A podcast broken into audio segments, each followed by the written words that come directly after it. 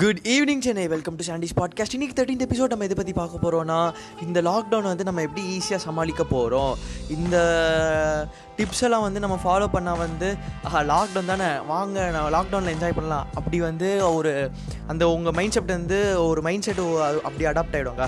ஆமாங்க, இது என்ன மாதிரியான டிப்ஸ் அப்படின்னு பார்த்தீங்கன்னா, வெளியே போகாமல் யார்கிட்டையும் டிபெண்ட்டாக இருக்காமல் நம்மளே வந்து செல்ஃப் டிபெண்ட்டாக இருந்து இந்த டிசீஸை அவாய்ட் பண்ணி அதுக்கப்புறம் நான் திரும்பி நார்மல் லைஃபுக்கு ரிட்டர்ன் ஆகிறது தாங்க. ஓகேங்க, இந்த டிப்ஸ்குள்ளே போகலாமா? ஃபஸ்ட்டு டிப் எதுன்னு பார்த்தீங்கன்னா, இந்த simple cooking and kitchen management.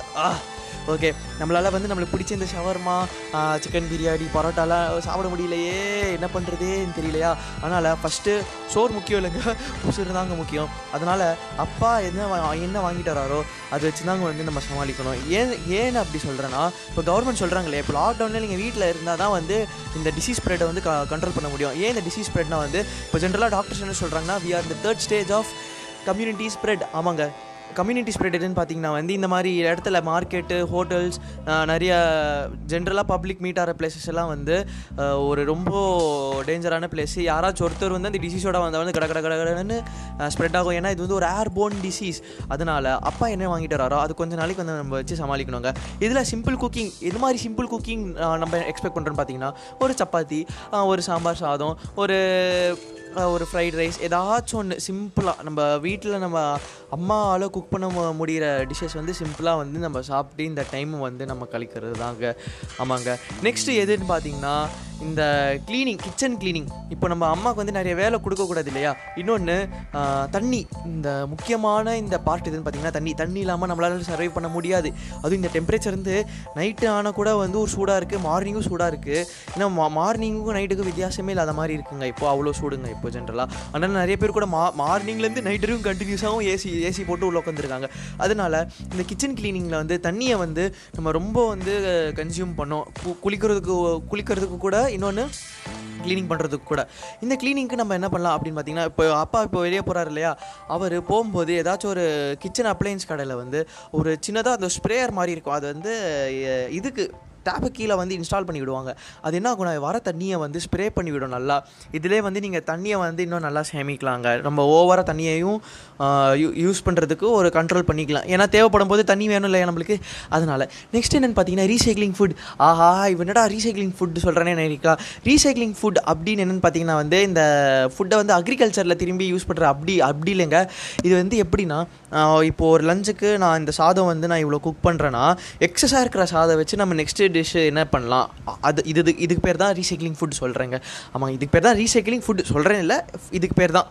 ஓகேங்களா, இந்த ரீசைக்ளிங் ஃபுட் நீங்கள் என்ன பண்ணலாம் அப்படின்னு பார்த்தீங்கன்னா, இந்த எக்ஸஸாக இருக்கிற ஃபுட்டை வந்து நீங்கள் நெக்ஸ்ட் டைமுக்கு வந்து நீங்கள் மற்ற ஒரு டிஷ்ஷாக மாற்றி கூட நான் சமைச்சு நான் அதை வந்து யூஸ் பண்ணிக்கலாங்க. இதுக்குன்னு நான் வந்து திரும்பி ஸ்விக்கி இல்லைனா திரும்பி ஏதாச்சும் ஒரு ஹோட்டல் போய் நான் கஷ்டப்பட்டு உசுரை பணைய வச்சு நான் போய் வாங்கிட்டு வர்றதுக்கு வந்து அவ்வளோ இது வேணாம், சிரமம் வேணாம். அதனால் நெக்ஸ்ட் என்னென்னு பார்த்தீங்கன்னா, பையிங் கிராசரி என்னென்னு பார்த்தீங்கன்னா, மளிகை சாமான். இந்த மளிகை சாமான் வந்து நம்ம வாங்குகிறோன்னா முதல் அட்டம்ப்ட்லேயே நிறைய வாங்கி வச்சிடணும். இதுக்கப்புறம் தான் நம்ம வந்து பிளான் பண்ணவே ஆரம்பிக்கணும். இந்த கிராசரி பொறுத்து தான் நம்மளோட டெய்லி ஆதாரமே இருக்குதுங்க. நம்ம உயிரோடு இருக்கணும்னா சோறு முக்கியம் இல்லையா?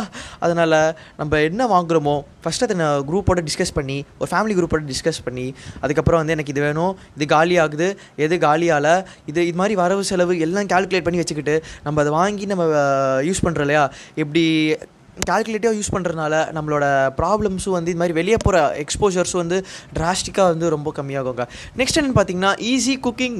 ஆமாங்க, இப்போது ஜென்ரலாக அம்மா ஆள முடியல, டயர்டாக இருக்காங்க, படுத்துருக்காங்க, அதனால் அப்பாவுக்கும் வந்து சரியாக சமைக்க வராது, சில அப்பாவுக்கு சமைக்க வரும். அதனால் இந்த மாதிரி டைமில் நம்ம சிம்பிள் குக்கிங் என்னென்னு பண்ணலான்னு பார்த்தீங்கன்னா, இப்போ அப்பா மேகி வாங்கிட்டு வராரு இல்லையா, அந்த மேகி இல்லைனா ஏதாச்சும் ஒன்று இந்த ரெடி டு ஈட் ஏதாச்சும் ஒன்று இருக்குவாங்க. இந்த பரோட்டா செய்கிறது, சப்பாத்தி செய்கிறது, ஏதாச்சும் ஒன்று இந்த ப்ரிசர்வ்டு பேக்கெட்டில் வச்சுப்பாங்க இல்லையா, அது எடுத்து நம்ம ஹீட் பண்ணி நம்ம சாப்பிட்டு நம்மளோட டைமை நம்ம வந்து ஸ்பெண்ட் பண்ணிக்கலாம். அப்படியே நீங்கள் இது உங்கள் குக்கிங்காக கூட நீங்கள் இதை ஷேர் பண்ணி இங்கே மற்றவங்களுக்கும் கற்றுக் கொடுக்கலாம். இதில் வந்து நிறைய டெக்னிக்கல் அட்வான்டேஜஸும் இருக்குதுங்க.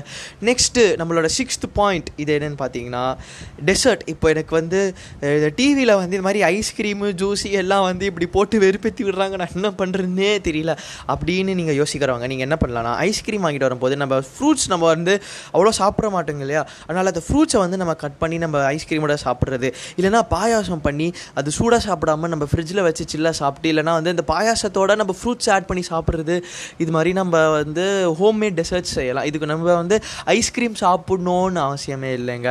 நம்மளோட next 7th point, quick snacks. ஆமாங்க, இப்போது நம்ம அப்பா வாங்கியிருக்கிறது ஏதாச்சும் ஒன்று எக்ஸஸாக இருக்குது. எனக்கு இப்போ வாங்கின வெஜிடபிள் ஏதாச்சும் ஒன்று எக்ஸஸாக இருக்குது. ஃபார் எக்ஸாம்பிள் பாவக்காய், பொட்டேட்டோ, டொமேட்டோலாம் வந்துச்சு. ஸ்நாக்ஸே செய்ய முடியாதுங்க, எனக்கும் ஐடியாவே இல்லை எதிர்த்து ஸ்நாக்ஸ் செய்யலாம்னு சொல்லிட்டு. ஆனால் கண்டிப்பாக சமைக்கிறவங்களுக்கு வந்து கண்டிப்பாக இந்த ஐடியா இருக்கும். எங்கிட்ட எக்ஸஸாக ப்ரெட் இருக்குது, அதே சமயம் எக்ஸஸாக வந்து எங்கிட்ட பொட்டேட்டோ கேபேஜ் ஏதாச்சும் ஒன்று இருக்குன்னா நம்ம இது சாண்ட்விட்சும் செய்யலாங்க. நம்ம சாண்ட்விச் சாப்பிடணும் ரொம்ப ஆசையாக இருக்கணுங்கன்னு கண்டிப்பாக இது செய்யலாம். நெக்ஸ்ட்டு வந்து இந்த ஃபுட்டை வந்து எவ்வளோ பீரியடுக்கு வந்து நம்ம மெயின்டைன் பண்ணுறது, இது வந்து ஒரு இது இன்னொரு முக்கியமான ஒரு பாயிண்ட்டுங்க. இப்போ நான் சொன்னேன் இல்லையா, க்ராசரி வாங்குறது, அந்த வாங்கின க்ராசரியை நம்ம எப்படி கால்குலேட்டிவாக யூஸ் பண்ணுறது தாங்க வந்து இந்த 8th பாயிண்ட்.